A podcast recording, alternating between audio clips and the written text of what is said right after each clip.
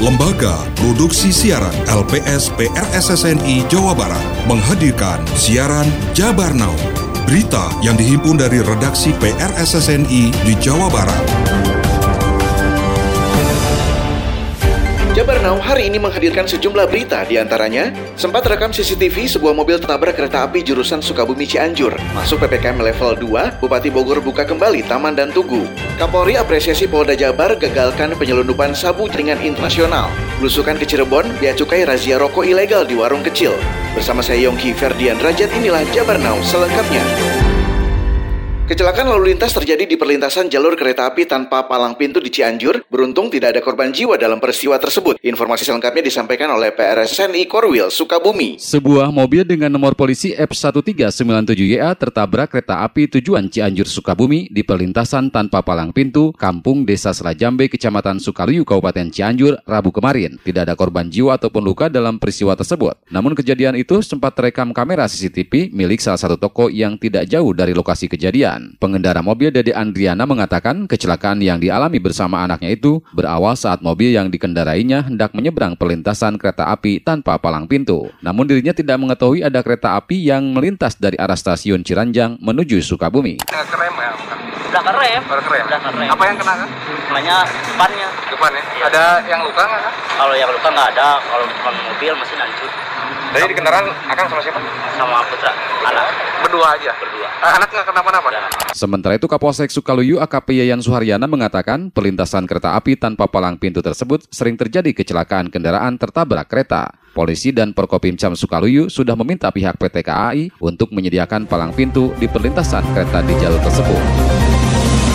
Petugas gabungan dari Bea Cukai Jawa Barat bersama Satpol PP Jawa Barat dan Satpol PP Kota Cirebon melakukan razia rokok ilegal tanpa pita cukai. Informasi selengkapnya disampaikan oleh PRSSNI Korwil Cirebon. Petugas gabungan dari Bea Cukai Jawa Barat bersama Satpol PP Jawa Barat dan Satpol PP Kota Cirebon melakukan razia rokok ilegal tanpa pita cukai. Satu persatu warung kecil yang berada di Kampung Cibogo, Kelurahan Arga Sunya, Kecamatan Harjamukti, Kota Cirebon, didatangi dan diperiksa oleh petugas. Pelaksana pemeriksa Bea Cukai Jawa Barat Rudi Irawan mengatakan, dalam operasi dan edukasi yang dilakukan, dari empat tempat yang didatangi, didapatkan temuan rokok yang tidak sesuai dengan ketentuan di dua tempat. Selanjutnya, pedagang diberikan berita acara pemeriksaan dan penindakan, sedangkan rokok tanpa pita cukai disita sebagai barang bukti.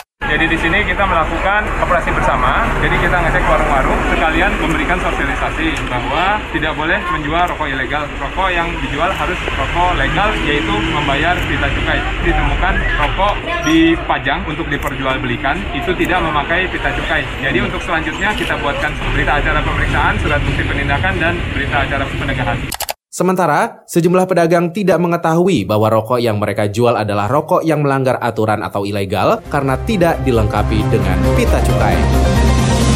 Kepala Kepolisian Republik Indonesia Jenderal Polisi Listio Sigit Prabowo mengapresiasi jajaran Polda Jawa Barat yang berhasil menggagalkan penyelundupan satu ton lebih narkotika jenis sabu dari Iran. Informasi selengkapnya disampaikan oleh PRSSNI Koril Bandung. Kepala Kepolisian Republik Indonesia Jenderal Polisi Listio Sigit Prabowo mengapresiasi jajaran Subdit 1 Direktorat Reserse Narkoba Polda Jawa Barat yang berhasil menggagalkan penyelundupan satu ton lebih narkotika jenis sabu dari negara Iran. Menurut Kapolri, selain mengamankan barang bukti sabu senilai 1 triliun rupiah lebih, polisi juga menyelamatkan 5 juta warga Indonesia dari penyalahgunaan narkotika. Saat dilakukan pencarian, akhirnya didapati para pelaku yang saat itu baru saja selesai melakukan transaksi situsit di tengah laut dan kemudian membawa kapalnya untuk berlabuh ataupun bersandar di wilayah Pangandaran. Pada saat para pelaku sedang memindahkan dari perahu ke mobil, maka kita amankan. Subdit 1 Ditres Narkoba Polda Jawa Barat berhasil menggagalkan upaya penyelundupan sabu lebih dari satu ton di Pantai Mandasari, Kabupaten Pangandaran pada tanggal 14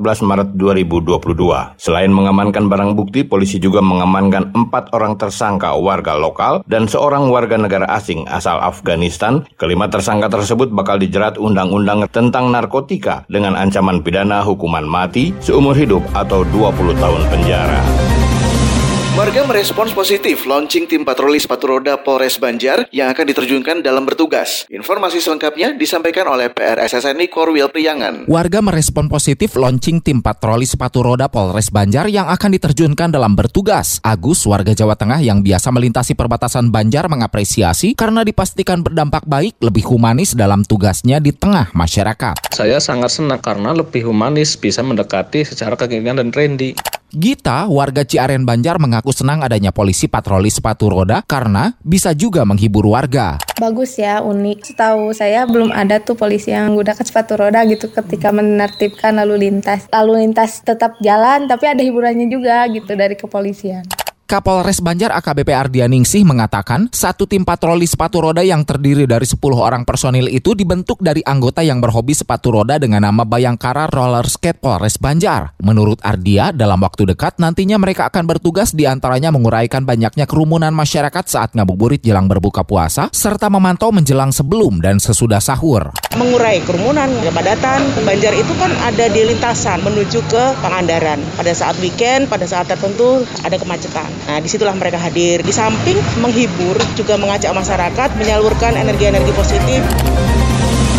Dinas Koperasi UMKM Perdagangan dan Perindustrian Subang memberikan pelayanan konsultasi gratis bagi para pelaku usaha yang ada di Kabupaten Subang. Informasi selengkapnya disampaikan oleh PRSSNI Korwil Karawang. Dinas Koperasi UMKM Perdagangan dan Perindustrian atau DKUPP Kabupaten Subang melalui Pusat Layanan Usaha Terpadu atau PLUTK UMKM Subang memberikan pelayanan konsultasi gratis bagi pelaku usaha yang ada di Kabupaten Subang. Adapun konsultasi yang diberikan mulai dari bidang kelembagaan, bidang pemasaran, bidang produksi, dan bidang SDM. Itu semua bisa terbuka bagi para pelaku usaha usaha di Subang tanpa ada persyaratan yang khusus. Sandi Alimansa, konsultan bidang produksi PLOTK UMKM Kabupaten Subang menjelaskan, target yang hendak dicapai adalah menjadikan UMKM sebagai profesi dan pemasaran produk UMKM di Subang bisa dimaksimalkan minat potensi-potensi pasar mulai bermunculan. Jadi intinya yaitu bagaimana UKM menjadi sebuah profesi itu adalah target utama sebenarnya. Itu kadang-kadang kan sekarang banyaknya UKM berawal dari hobi yang kayak gitu gitu kan. Semakin UKM-nya uh, bagus, kemasannya bagus, produknya bagus, itu UKM bisa mendapatkan peluang yang pasar yang lebih bagus juga. Apalagi dengan sekarang Subang banyak munculnya wisata-wisata baru. Kita harus bisa memanfaatkan itu menjadi sebuah potensi pasar. Orang Subang harus menjadi tuan rumah lah.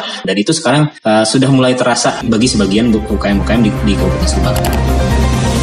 Pemerintah Kabupaten Bogor membuka kembali taman untuk aktivitas olahraga. Warga mengaku senang dengan dibukanya taman ini. Informasi selengkapnya disampaikan oleh PRSSNI Korwil Bogor. Berada di PPKM level 2 dan untuk memberikan relaksasi kepada warganya, Bupati Bogor Adi Yasin membuka taman untuk aktivitas warga berolahraga, serta Tugu Pancakarsa yang merupakan tugu ikonik Kabupaten Bogor. Kegiatan outdoor itu lebih bagus daripada di dalam, jadi kita buka taman-taman yang ada di Kabupaten Bogor termasuk Taman Olahraga Pancakarsa.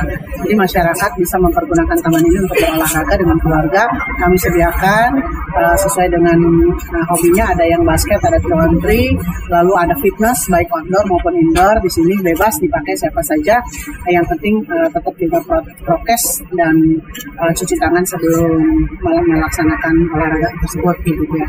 Jangan berkerumun.